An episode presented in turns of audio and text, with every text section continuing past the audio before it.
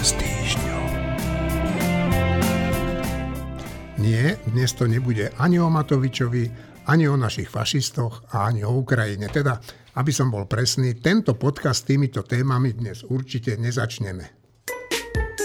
Marina Gálisová, Šimon Jeseniak, Juraj Petrovič, Tomáš Zálešák o chvíľu prehovoria. Nie, na Martina Mojžiša som nezabudol. Ten nám hneď na úvod dnešného podcastu niečo povie o najnovších Nobelových cenách. Martin, má slovo. Tak toto je ten týždeň, kedy sa oznamujú Nobelové ceny, odovzdávajú sa potom až neskôr, o niekoľko mesiacov. E, zatiaľ boli oznámené tri Nobelové ceny za fyziológiu a medicínu. Sa to týka e, ľudskej DNA a DNA tvorov príbuzných človeku, nie neandertalcov, ale iného, iného druhu objaveného v nejakej sibírskej jaskyni, teda z výškov a to je tej DNA. Potom je Nobelová cena za chémiu, ktorá bola oznámená dnes a o ktorej ešte nič neviem, lebo som to nečítal, len je to nejaká, nejaká syntéza, spájanie molekúl, neviem presne, čo, o čo tam ide. A Nobelová cena za fyziku, ktorú dostal jeden Francúz, jeden Američan a jeden Rakúšan, ktorý robí na univerzite vo Viedni a to je taká zvláštna vec, že to je človek, ktorý že na tých veciach, ktoré robí on, e, spolupracujú aj e, ľudia odtiaľto z Akadémie vied, z Ústavu alebo Inštitútu kvantovej informácie. E, čiže k tomu, k tomu človeku máme taký... Bližší má, málo kedy máme taký bližší vzťah. Akože, alebo napríklad on bol, on volá sa Anton Zeilinger, on bol všeličo, chvíľu bol aj e, dekan fakulty fyziky Viedenskej univerzity a v tom čase jeho prodekán bol môj školiteľ z tej univerzity. Vážne? Čiže aj, aj, ktorý, čiže také osobnejšie trošku v kontakty máme. Martin, ale ja by som sa teraz spýtal, ja som včera v Českej televízii pozeral polhodinový program na túto tému, kde vysvetľovali vlastne o čo, o čo v, tom, v tom objave, alebo za čo ten človek dostal tú cenu. A musím sa priznať, že teda nie moc som to pochopil, aj keď to tam vysvetľovali e, pre takých ľudí, ako som ja. No vieš to ty nejako zrozumiteľne povedať, že o čo tam ide, že prečo je to také významné? E, ťažko sa to vysvetľuje bez obrázkov a za príliš krátku chvíľu. V zásade tá Nobelová cena bola udelená za jednu vec, ktorá má dva úplne významné aspekty. Jeden veľmi dôležitý, o ktorom už vieme, a jeden potenciálne dôležitý. E, ten hype okolo toho je kvôli tomu potenciálnemu využitiu v kvantových počítačoch, kvantovej informatike, kvantovej kryptografii. E, to je vec, ku ktorej kde ja nezdielam takéto všeobecné nadšenie, e, ale to je tak len dovtedy, kým, sa, kým, kým niečo naozajstné sa im nepodarí. Hej? V tom momente, keď sa im podarí niečo naozajstné, tak uh, poviem, že to bola úžasná vec. Doteraz ja sa zdráham. Ale tá časť, tá časť fundamentálna, je 100% e, si zaslúži Nobelovú cenu. A to je, že tieto experimenty, ktoré robili najmä tí prví dvaja, ten Francúz a ten Američan, v 70. 80. rokoch, s definitívnou platnosťou ukázali, že kvantová mechanika je taká čudná teória a taká čudná fyzika, ako to naozaj sa učíme už od, od uh, uh, Nielsa Bohra a nie je nahraditeľná prirodzenejšou teóriou, s tzv. teóriou so skrytými parametrami. A to vieme až relatívne nedávno. To znamená, že kvantovú mechaniku ľudia vymysleli v 20. rokoch, ale až v 60. rokoch John Bell ukázal, že existuje merateľný rozdiel medzi kvantovou mechanikou a v úvodzovkách prirodzenejšou, nie až tak šielenou teóriou e, tých tých mikročastíc, ktorá sa volá, ktoré sa volajú všeobecne, že teórie so skrytými parametrami. Ten Bell ukázal, že existuje merateľný rozdiel v predpovediach medzi týmito dvoma typmi teórií a títo dvaja chlapíci ukázali, že keď sa to naozaj odmeria, čo je experimentálne veľmi zložitá vec, keď to naozaj odmerali, tak vyhrala kvantová mechanika. Proste, že tento svet je taký, ako predpovedá kvantová mechanika a nie jej stráviteľnejšie alternatívy. No, opäť nie som múdrejší ako po tom včerajšom e, výklade Českej televízie, ktorý bol teda aj s obrázkami, ale ja ešte ťa nenechám na pokoji, sa ťa spýtam, že tam som pochopil možno zlé, že v princípe išlo o to, že oni oddelili nejaké dve kvantové častice, dali ich na rôzne miesta a keď niečo zmenili na tej jednej kvantovej častici, tak sa to okamžite prejavilo na tej druhej. A vlastne hovorili, že nie je to tá ako teleportácia ako v tých eh, sci-fi filmoch, ale že niečo, niečo podobné. Tak mýlim sa?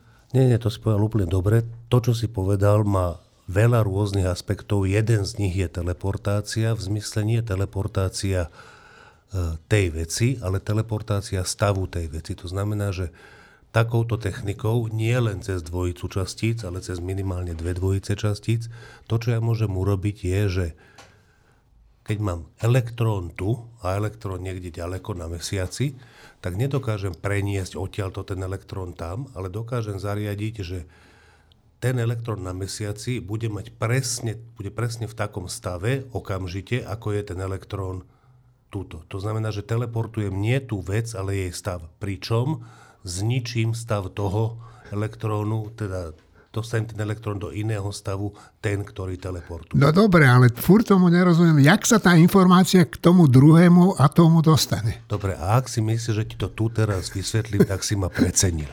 Dobre, Martin, ďakujem. A posledného pol roka každý týždeň e, stojím pri príprave, e, pri príprave podcastu Týždeň s týždňom pred dilemou, Čomu dať prednosť? Či tomu, čo sa deje na Ukrajine, alebo našej domácej politike? V jednom mám však celkom jasno. Budúcnosť Slovenska nie je celkom v rukách našich politikov, chvála Bohu. A dovolím si ešte dodať, že našťastie. O našom osude vo veľkej miere bude rozhodovať sa tam, kde teraz zomierajú tisícky Ukrajincov a samozrejme aj Rusov. Výsledok tejto vojny na dlhé desaťročia ovplyvní životy našich detí, vnukov a právnukov. Naše domáce škriepky malo s politikou v konečnom dôsledku nebudú môcť nejako zásadne zmeniť geopolitické postavenie Slovenska. Iba, že by sa naši politici celkom zbláznili a vsadili by na teroristické Rusko podobne ako to urobilo a stále robí Maďarsko. To je však málo pravdepodobné aj potom, ako by sa po najbližších, či už predčasných alebo riadnych parlamentných voľbách dostali k moci ľudia Ficovo strihu a nedaj Bože aj naši domáci fašisti, lebo takých tu máme. A ak by sa však predsa len týmto silám podarilo zmeniť orientáciu Slovenska, tak by sme zostali v tomto priestore celkom osamotení a na chrbát by nám dýchal Orbán, ktorého sen o návrate Veľkého Maďarska sa pomaly, ale iste rúca v základoch. No, chýbali tri hlasy.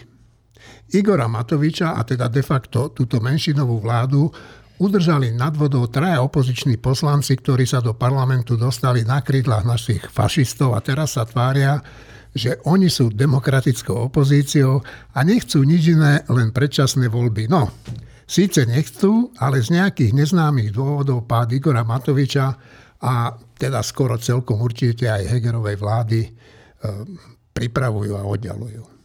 Kto vie, čo za tým môže byť a nie je to celkom normálne. Klub Oľano sa nezatržateľne drobí a 9 jeho poslancov žiada ministra financí, aby urobil niečo, čo celkom určite neurobí, teda to, aby sa dohodol z SAS na podpore vlády.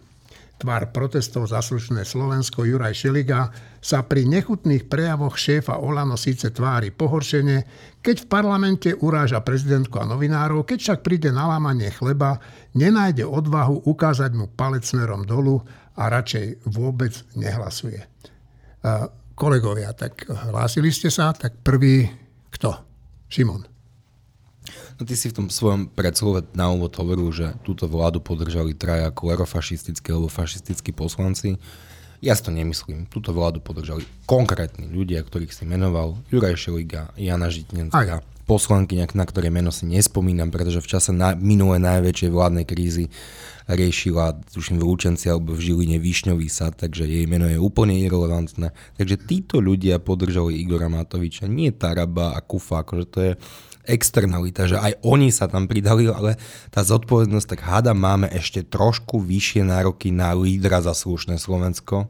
Asi už možno dlho ani nie, ale v tejto chvíli ešte áno, tak akože vajatať moje obľúbené slovo o tom, že akože sa neútočí na novinárov, že pre, na prezidentku sa neútočí a potom zachovať alibistický postoj začínam byť úplne, že copyrightom alebo, alebo niečím podobným Juraja Šeligu, ktorý takýmto tempom veľmi úspešne bude mať mimoriadne krátku politickú kariéru, ale nie je to škoda.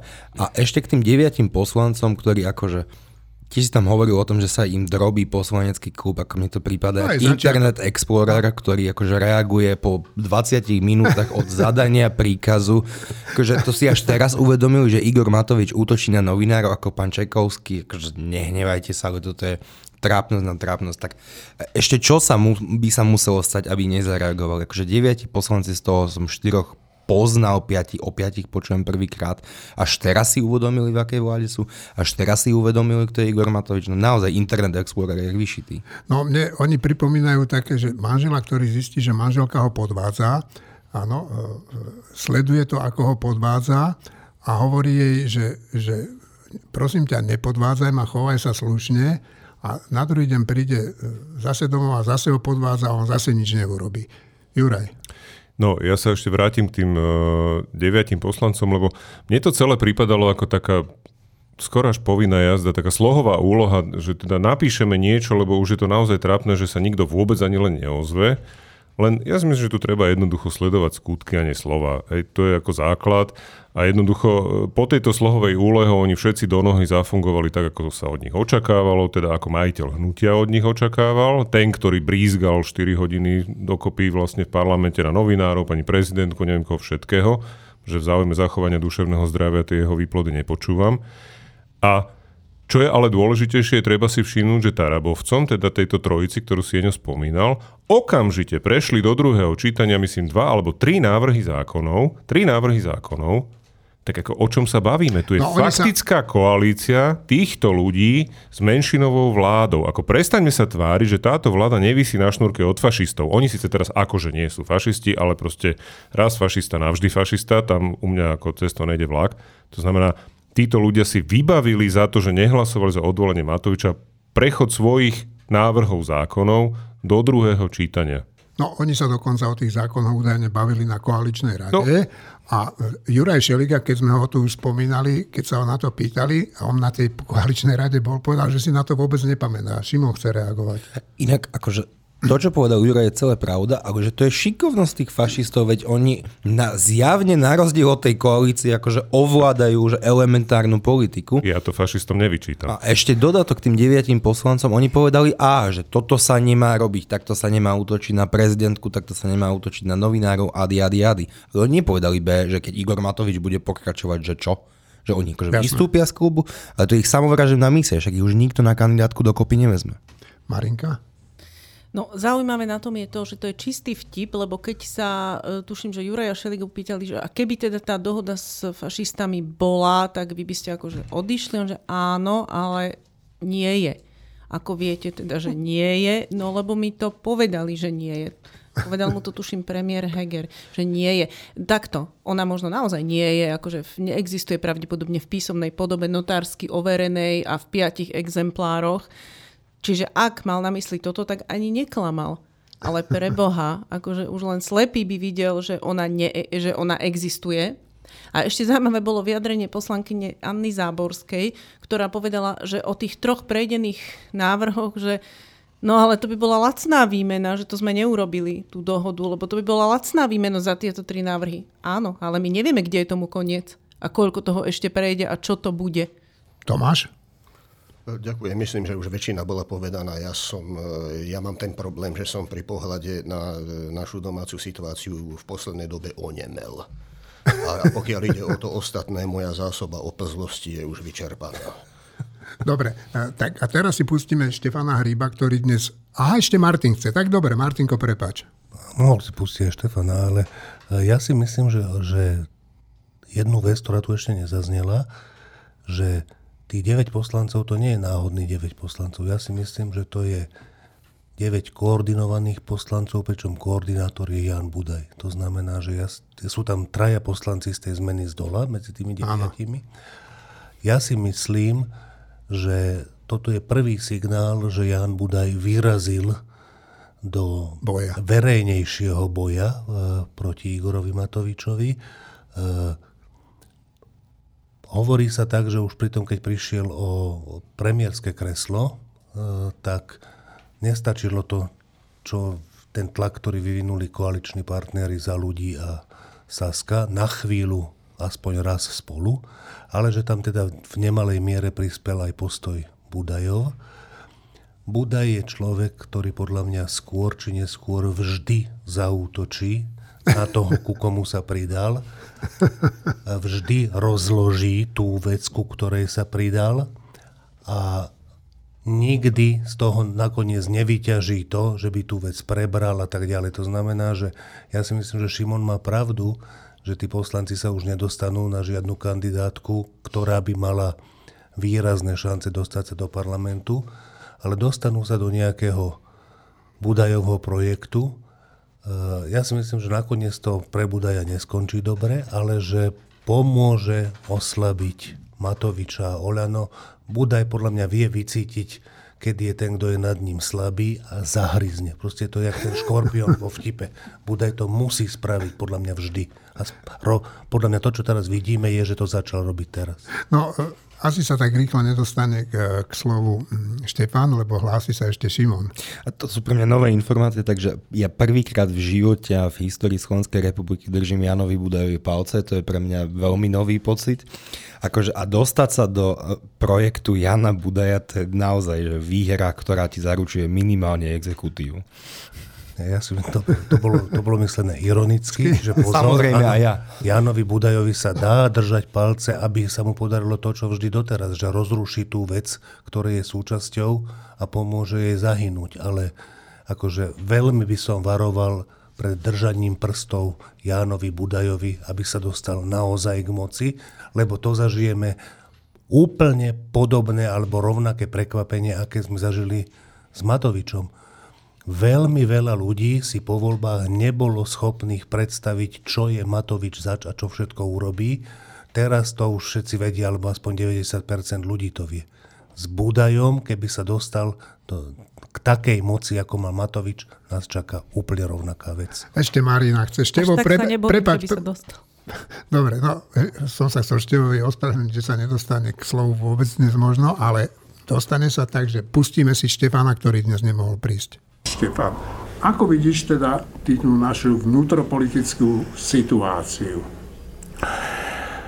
Tak po hlasovaní o odvolávaní ministra financí je jasných niekoľko vecí, čo je dobré, lebo veci majú byť jasné. Tak jasné je, že vláda sa opiera o hlasy e, štyroch fašistických poslancov. Jeden je ukrytý v klube Sme rodina, ktorý teda kandidoval za Kotlebu, volá sa Šimko a traja sú nezávislí, ktorí tiež kandidovali za Kotlebu a e, volajú sa Kufa, Kufa a Taraba. Bez týchto štyroch hlasov by vláda nemala väčšinu a tieto štyri hlasy jej tú väčšinu poskytujú. To je úplne dôležitá informácia, lebo hovorí, že e, všetci tí, z vládnej koalície, ktorí tvrdili, že ale takú vládu, ktorá bude závisieť od fašistov, oni podporovať nebudú, alebo v nej nebudú, tak nehovorili pravdu. Lebo dnes je to jasné, tá vláda existuje len vďaka štyrom fašistickým poslancom a tí, ktorí hovorili, že, v tom prípade by tú vládu e, opustili alebo nepodporovali, tak nehovorili pravdu. Mimochodom, my, myslím, že to bol aj predseda vlády Heger, ktorý také niečo hovoril. Dobre, tak to je jedna dôležitá informácia. Druhá dôležitá informácia. E, e, minister financí by bol odvolaný aj vtedy, ak by za odvolanie hlasovali traja poslanci za ľudí, lebo stačili tri hlasy a bola by väčšina. Čiže v tejto chvíli aj traja poslanci za ľudí, vrátania Juraja Šeligu, e, sú zodpovední za to, že Igor Matovič je ďalej ministrom financí a ďalej bude svojimi nápadmi a spôsobmi spôsobovať vláde a koalícii problémy. E, to je zase dôležitá informácia, lebo Juraj Šeliga, e, ktorého si ja stále vážim, je to človek, ktorý tie námestia za slušné Slovensko urobil veľmi dobre a veľmi inteligentne, tak e, dnes pre svoju váhavosť, alebo neviem prečo, vlastne si úplne zničí svoju budúcnosť politickú, lebo aj on hovoril, že vláda na šnúrke fašistických poslancov nie je jeho miestom. Tým hlasovaním a tým, že akceptoval, že vláda existuje len vďaka fašistom, sa k ním pridal a to je veľmi smutná vec podľa mňa. Nie je to jeho koniec sveta alebo koniec života. E, každý robíme všelijaké chyby, ale to je ďalšia dôležitá informácia, že traja poslanci za ľudí hlasovali tak, že im nevadí závislosť na fašistických poslancoch. No, Juraj Šeliga nehlasoval. No však to, to stačí, to je jedno, či nehlasoval, alebo e, hlasoval za, alebo hlasoval proti. Dôležité je, že nehlasoval za odvolanie. Tak. Lebo keby tí traja hlasovali, tak by bol Matovič odvolaný a boli by sme v inej realite. Tretia dôležitá vec, ktorá je podľa mňa chybou SAS v tomto prípade, je, že e, ten návr- že dali návrh na odvolanie ministra financie je úplne v poriadku, e, že to neprešlo, za to oni nemôžu, e, že povedali, že budú odteraz tvrdou opozíciou je tiež v poriadku, keďže, keďže sa ukázalo, že väčšina respektíve menšinová vláda a tá e, menšina, veľká menšina v parlamente nechce SAS naspäť, tak, e, tak je v poriadku, že tým pádom SAS bude robiť opozičnú politiku. A mimochodom táto vláda potrebuje dobrú opozíciu. Čiže to, to by bola veľmi užitočná vec, keby sa zrobila e, dobrú opozičnú politiku. Chyba je, že vyslovili tézu, že sú pripravení rokovať o predčasných voľbách. Lebo čo to znamená pripravený rokovať o predčasných voľbách s kým? Však predčasné voľby chce hlas, smer a fašisti. Tak to znamená, že eh, dohodnúť sa s týmito troma stranami na predčasných voľbách je podľa mňa úplne chyba, lebo ako dopadnú tie predčasné voľby, čo si od toho môžeme tak asi eh, teda slubovať. Dopadnú tak, že SAS sa tam dostane, ale zo všetkých prieskumov, ktoré sa neberieme zase úplne vážne, ale trocha ten trend naznačujú, tak zo všetkých prieskumov vyplýva, že, e, že vyhrá hlas so smerom. Čiže tie predčasné voľby budú s veľkou pravdepodobnosťou znamenať zásahy do vyšetrovaní tých najťažších vecí, ktoré, na ktoré sa podujali vyšetrovateľia NAKA a špeciálna prokuratúra a e, špeciálny súd. Čiže to je ďalšia dôležitá informácia, že SAS e, konala správne pri odvolávaní, ale to, že sa nechali zlákať na to, že budú rokovať s opozíciou o predčasných voľbách, ukazuje, že aj SAS má svoj vnútorný problém. Tak toto sú, myslím, najdôležitejšie veci, ktoré sme sa dozvedeli. No a poďme k Ukrajine. Putin hrozí atomovkami, najsilnejší spojenec Ukrajiny, Spojené štáty americké mu odkazujú, že to bude mať pre jeho štát zničujúce dôsledky. Jeden z najuznávanejších generálov a bývalý šéf CIA David Petrace eh, mu odkázal, že ak atomovú zbran použije, tak ruská armáda na Ukrajine bude zničená a zničená bude aj celá čiernomorská flotila. Tu jednoducho potopia. Eh, tak kolegovia, ako vidíte vy to, čo sa deje na Ukrajine? Šimon. Ja len úplne kratučká poznámka po dianí posledné týždne som zachytil taký status, ktorý hovorí toto, že jediný, kto sa obáva ruskej armády, sú ruskí muži vo veku 18 až 55 rokov, ktorí môžu byť do tejto armády povolaní. Tomáš. Po a k, tej, k tým hrozbám jadrovými zbraňami. To sú hrozby, ktoré nikdy e, nemožno len tak ako brať na ľahkú váhu už v momente, keď sú vyslovené. E, a, a vlastne jadrové zbranie svojím spôsobom už boli použité a sú používané ako psychologická zbraň, ako nástroj zastrašovania, vydierania, demoralizácie, e, polarizácie verejnej mienky a podobne. Ale Scenár použitia jadrových zbraní zo strany Ruska stále považujem za relatívne málo pravdepodobný a sú tu iné pravdepodobnejšie scenáre, ktoré by sme mali brať do úvahy, mali by sme, mali by sme byť na ne pripravení a pripravení reagovať vopred, a tie scenáre sú také, že Rusko nemusí ani použiť jadrovú zbraň na to, aby siahlo k niektorej z obcí, ako sa pokúšať zvrátiť situáciu, ako sa pokúšať e, minimalizovať dôsledky vlastnej prehry, ako prežiť ako režim a takisto ako víťazom strpčiť ich víťazstvo, takže sa to môže rovnať pomste. Ako? Ako? To sú, to sú rôzne tie možnosti, ktoré sa niekedy veľmi zjednodušene zhrnú pod hlavičku hybridná vojna. Ale to znamená hrozne veľa vecí, počnúť s e, ekonomickou rozvratnou politikou, sabotážami, teroristickými útokmi, až jednoducho po celkovú grant stratégiu e, vyvolania trvalého, pozvolna sa prehlbujúceho chaosu a vleklého konfliktu s nasadením všelijakých gerilových, e, asymetrických spôsobov vedenia vojna a tak ďalej a tak ďalej a tak ďalej.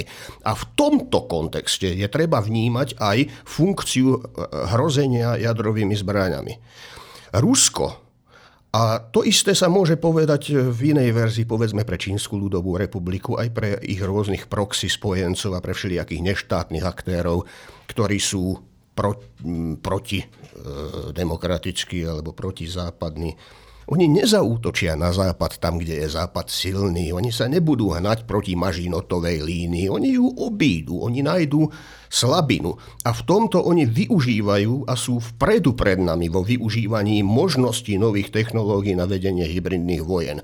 My máme kapacity, aby sme v tomto konflikte vedeli čeliť tejto hrozbe, aby sme zvíťazili. Ale tie kapacity nám budú na milú jarmilu, pokiaľ ich, sa ich nenaučíme používať. A v tomto Západ nebol, nebol pripravený, jeho elity, aj vojenské, aj politické a iné, jednoducho preto, že uviazli svojim myslením tri dekády dozadu. No. E, a ešte jedna poznámka. V tejto súvislosti chcem, chcem upozorniť na niečo, čo je, myslím si, že aj naša neresť tu pri tomto stole e, počas aj uplynulých debát. Prestaňme podceňovať nepriateľa. Nevyvolávajme dojem, že Rusko je už po kolapse a že, a že nie je ničím iným než bandou idiotov, ktorí nevedia opraviť e, koleso od traktora.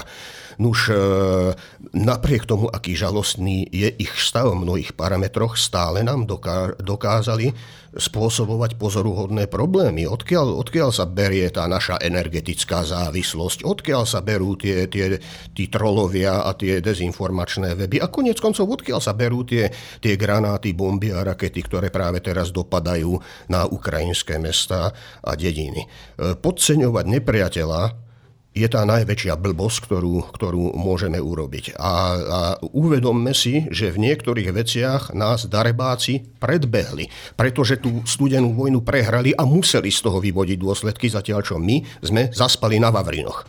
No, ja s tebou nesúhlasím a nebudem hovoriť prečo, ale e, nesúhlasne sa hlási Martina a potom uh, Marina a potom Martin. Ja chcem povedať, že kým Západ uh, podceňoval Rusko, tak to nebolo podľa mňa preto, že by podceňoval Rusko ako nepriateľa. Západ urobil tú hroznú chybu, že prestal Rusko považovať za nepriateľa. A toto, bol, toto bolo to podstatné.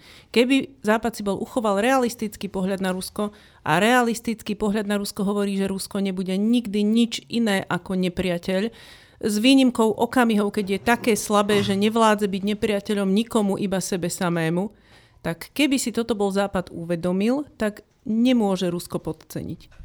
A teraz, keď ho už naozaj vidí ako nepriateľa, tak teraz podľa mňa ho už nepodceňuje. Skôr Rusko robí to, že samo nám každú chvíľu ukazuje, že je to skutočne, nepoviem, že len banda idiotov, nie. Ale je ich tam pozoruhodne veľa a pozoruhodne je jasné, ako je ten systém prežratý tou hrdzou. To samozrejme nevylučuje, že toto celé by čisto teoreticky mohla byť len nejaká strašne prefíkaná taktika zo strany Ruska, že my sa tu akože budeme pol roka tváriť ako absolútni duraci a potom vám ukážeme. Aj keď myslím si, že to je skôr to, v čo dúfajú stránky typu armáda Ruskej federácie, či čo to máme u nás na Facebooku a Infovojna a podobne a že to je veľmi málo pravdepodobné, že by to tak ozaj bolo. Ja práve, že si myslím, že už Rusko nepodceňujeme. Už nie. Už sa ho bojíme a už sa pripravujeme. Tie desiatky rokov, keď sme ho za nepriateľa nepovažovali, no tak to bola príšerná chyba, za ktorú teraz platíme. Martin? Ja budem pokračovať v tej neresti pri tomto stole.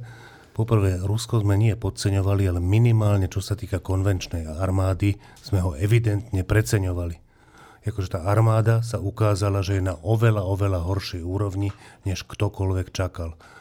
Je veľmi dôležité vedieť oceniť protivníka, vedieť odhadnúť, aká je situácia, ako si stojíme. To je dôležité v šachu, vo vojne, v každej takejto hre. Je nesprávne ho podceňovať, je nesprávne ho aj preceňovať. My sme Rusov preceňovali. Poprvé. Po druhé, to, čo Rusi dokážu na Ukrajine, keď ich prípadne odtiaľ Ukrajinci vyženú alebo zaženú ešte oveľa hĺbšie, než sa to teraz deje, čo bude stať proti Rusom na Ukrajine? Jedna z najlepšie vycvičených armád s veľkými bojovými skúsenostiami také nebude mať nikto okrem zdecimovanej ruskej armády, s vynikajúco organizovanou tajnou službou, spolupracujúcou so západnými tajnými službami. Gerilová vojna Rusov na Ukrajine má podľa mňa menšie šance byť úspešnou, jak to, čo vystrajali na Donbase a v Luhansku od roku 2014 až doteraz. Ja si myslím, že to nie sú veľké nebezpečenstva. A čo sa týka informačnej vojny, akože základom všetkého je, že my nesmieme vedieť, jak sme pripravení.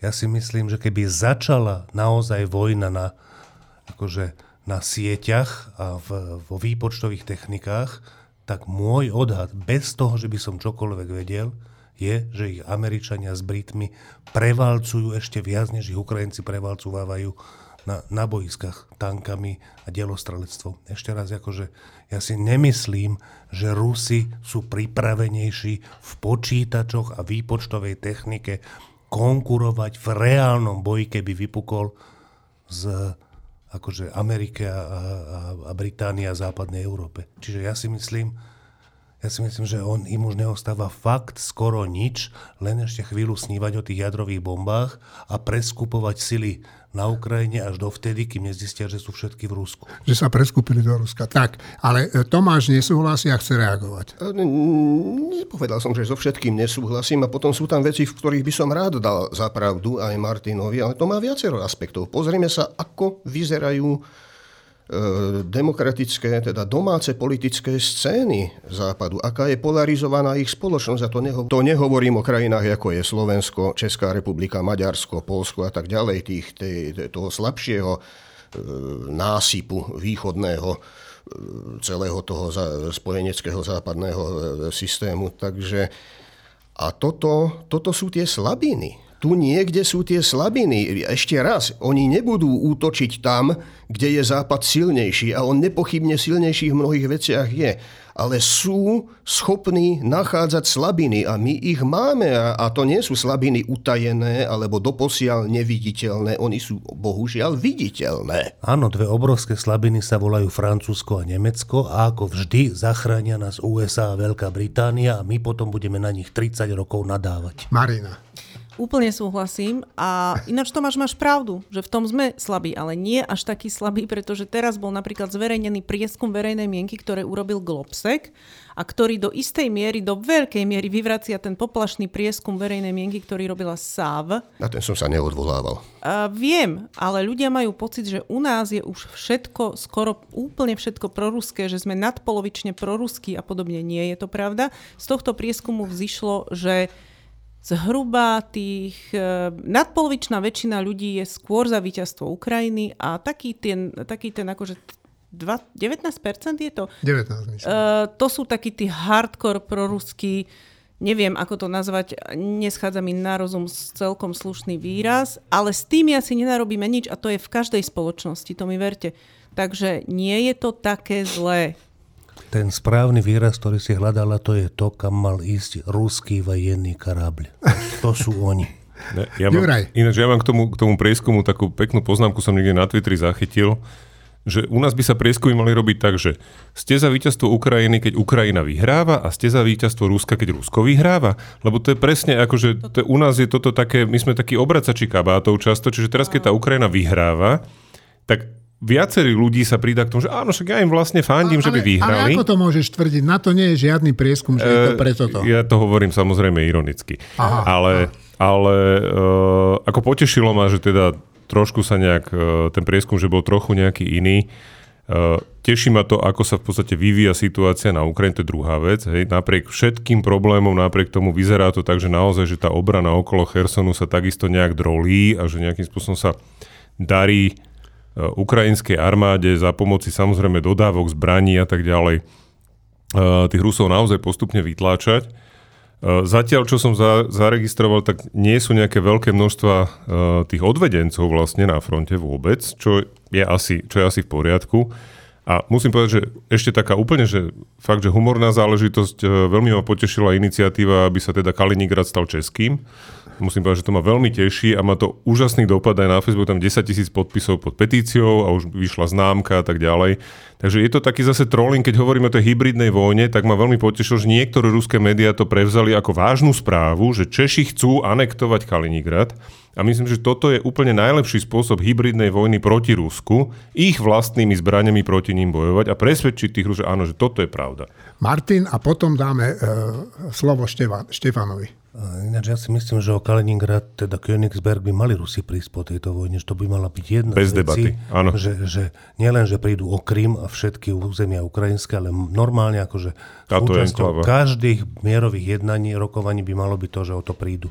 Ale ešte som chcel povedať k, tej, k tým prieskumom, že ak Slovenská akadémia vied urobí prieskum, ktorý sa tak dramaticky líši od iného prieskumu, tak, tak, tak. Tak, by sa mal, tak by sa mala samotná akadémia vied postarať o to, aby nezávisle preskúmala metodológiu tých ľudí, ktorí s tým prieskumom vyšli a buď ich z akadémie vyhodila, alebo keď ich vyhodiť nemôže, tak ako nemôže vyhodiť blahu, aby sa o to aspoň dištancovala, lebo ak má pravdu Fokus, ktorý to robil pre Globsek, a potom, potom nemôžu mať pravdu hen tam tí ľudia z Akadémie vied a má sa z toho akadémie, o toho Akadémia vied aspoň dištancovať, lebo to je ďalší raz, čo si Slovenská akadémia vied robí fakt, že zlé meno vo verejnosti a je to inštitúcia financovaná z daní.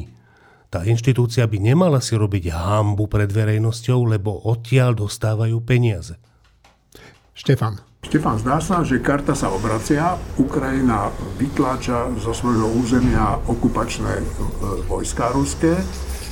Jedna vec je, že je to už niekoľko týždňový trend, ale druhá vec je, že to samozrejme zanechá aj nejaké stopy na Slovensku a na rozmýšľaní slovenských občanov. No tak ako ty vnímaš to, čo sa deje na Ukrajine? Tak stali sa niek- stalo sa niekoľko dôležitých vecí. E, tá prvá je, že Rusko e, oficiálne sa zatvárilo, že časti Ukrajiny sú už jej územiami, že, že teda tie štyri oblasti sú súčasťou Ruskej federácie. To sme všetci videli v televízii, v tom prejave a v tých tých držaných rukách tých gubernátorov a v oslavách na Červenom námestí. A to sa deje z očivo, to sa udialo z očivo, či situácii, že práve na tých oblastiach Rusi začínajú prehrávať a časť z tých území strácajú, čo je až také komické, že dokonca musel e, ruský prezident Putin musel vyňať mesto Liman z tých akože anektovaných území, keďže keďže boj o Liman prehrali. Tak e, to, to je vec, ktorá je taká, taká smutno smiešná. E, dôležité na tom je, že to Rusi urobili preto, aby od, odteraz mohli hovoriť, že oni bránia ruské územie, že neútočia na Ukrajinu, ale bránia ruské územie. Ale to je tak priehľadný a hlúpy trik, že celý svet sa na tom skôr zabáva. Čo na tom nie je zábavné je, že, e, že, že Putin začal hovoriť, že pri obrane ruského územia použijú všetky možné zbranie, teda napríklad jadrové. Ale znova, e, toto strašenie tu už bolo hneď na začiatku invázie do Ukrajiny 24. februára, e, že keď Západ bude pomáhať Ukrajine, tak použije všetko, čo má. Západ teda my pomáha Ukrajine a Putin nič nepoužil. Čiže bral by som to e, s rezervou, toto vydieranie jadrovou vojnou a v novom týždni mimochodom píšeme o tom, že prečo sa netreba báť. Čo je dôležitá vec, lebo strach je zlý radca. Teraz k tomu samotnému, že, že Ukrajinci postupujú e, úspešne a že čo to robí na Slovensku. Tak veľmi dôležitá vec je, že e, vyšiel taký kvalifikovaný prieskum verejnej mienky, ktorý dáva na pravú mieru ten predošlý prieskum, ktorý bol taký zvláštny tými všelijakými stupňami odpovedí. A podľa tohto nového prieskumu e, veľká oveľa viac ľudí si želá víťazstvo Ukrajiny na Slovensku ako víťazstvo Ruska. To je veľmi dobrá správa. A to, že Rusi e, zatiaľ teraz predbežne prehrávajú, hoci nevieme, ako to bude ďalej, ale dobre, už len tá správa, že strácajú nejaké územia, je dobrá, tak to je povzbudivé pre ľudí, ktorí najmä sú e, v zajatí strachu alebo všelijakých propagand a myslia si, že s Ruskom sa nedá vyhrať a teda radšej kapitulujme a nechajme Ukrajinu prehrať, tak to, že ukrajinskí vojaci, ukrajinská armáda, ukrajinský štát je schopný vytláčať Rusov, je veľmi povzbudivá správa najmä pre ľudí, ktorí sú takí váhajúci alebo ktorí si myslia, že Rusku treba ustúpiť. Ukrajinci nám ukazujú, že Rusku ustúpiť netreba. Martin? E, tam zaznela jedna úplne dôležitá vec v tom, čo povedal Štefan, a síce, že uh, oni síce anektovali akože tie štyri oblasti ukrajinské Rusy, ale potom oznámili, že konkrétne hranice sa ešte len určia, že v ktorých to je. A to, čo povedal Štefan, je, že Liman už z toho stieli vyňať, čo, čo znamená dve veci. Poprvé, tá interpretácia, že oni anektujú tie územia kvôli tomu, aby mohli tvrdiť, že teraz bránia územnú celistvosť Ruska a tým pádom mohli použiť jadrové zbranie. K tomu dve veci. Poprvé, Rusi nikdy nepotrebujú niečo ako kasu z bely na to, aby robili svinstva. Jak napadli Ukrajinu? Čo k tomu potrebovali? Nič. Čiže že by sa kvôli použitiu jadrovej bomby namáhali s takýmto niečím je, je dôsledok toho, že si na mieste Rusov predstavujeme niekoho iného, niekoho, kto je podobnejší nám, tá úvaha je podľa mňa úplne zlá. Ale ak v zápäti po tom, čo anektovali celé, celý Donetsk vrátane Limanu, Liman padol, tak to bola, že najlepšia možnosť okamžite použiť tú jadrovú bombu. Čo urobili? Povedali, že Limanu sa to netýka. A to, to, to mne hovorí, že v skutočnosti nemajú chuť ani vôľu použiť tú jadrovú bombu, lebo keby to celé bolo kvôli tomu, že ju chcú použiť, tak už nemajú lepšiu príležitosť. Urobili to, v čerstvej pamäti to bolo, na druhý deň padol Liman. Prečo nepoužili jadrovú bombu? Lebo ju nechcú použiť, lebo sa toho boja. Juraj. E, v tejto súvislosti možno len krátka poznámka, že naozaj to strašenie jadrovými zbraniami vyzerá ako naozaj plané strašenie Potešil ma ten David Petrus, lebo to bolo dôležité a treba si v tejto súvislosti povedať aj druhú vec, aby sme nezabúdali na Čínu. Joe Biden takisto povedal, že ak by Čína nápadla Tajvan, tak ho Spojené štáty budú brániť. To je historické vyjadrenie. A pre mňa to je posun v americkej zahraničnej politike rovnako ako to, že povedali, že ak použijú Rusi jadrovú zbraň na Ukrajine, tak americká armáda napochoduje na Ukrajinu a rádo vo dňoch zničí tú ruskú armádu. To isté povedali aj o Tajvane a to je strašne dôležité a pre mňa veľmi dobrá správa. No a teraz niečo, čo e, ukáže to Rusko, že naozaj aké je, že je to normálne len taká zlodejská krajina. Lebo z okupovaných území na Ukrajine prepašovalo Rusko obilie za najmenej 530 miliónov dolárov. No prepašovalo. Ukradli ich a na 50 pašeráckých loďach e, ich odviezli do zahraničia. Odhalili to investigatívni novinári pomocou satelitov a rádiových vysielačov. Ruské spoločnosti jednoducho sfalšovali dokumenty a miesta nákladu obilia. Moskva sa bráni, že obvinenie je nepravdivé a nepodložené. Nech sa bráni, pravda je taká, že sú to obyčajní zlodeji. Ďakujem vám, že ste prišli a ďakujem aj našim poslucháčom, že nás poslúchali. E, počúvali. Sláva Ukrajine. Ďakujem, sláva. Sláva.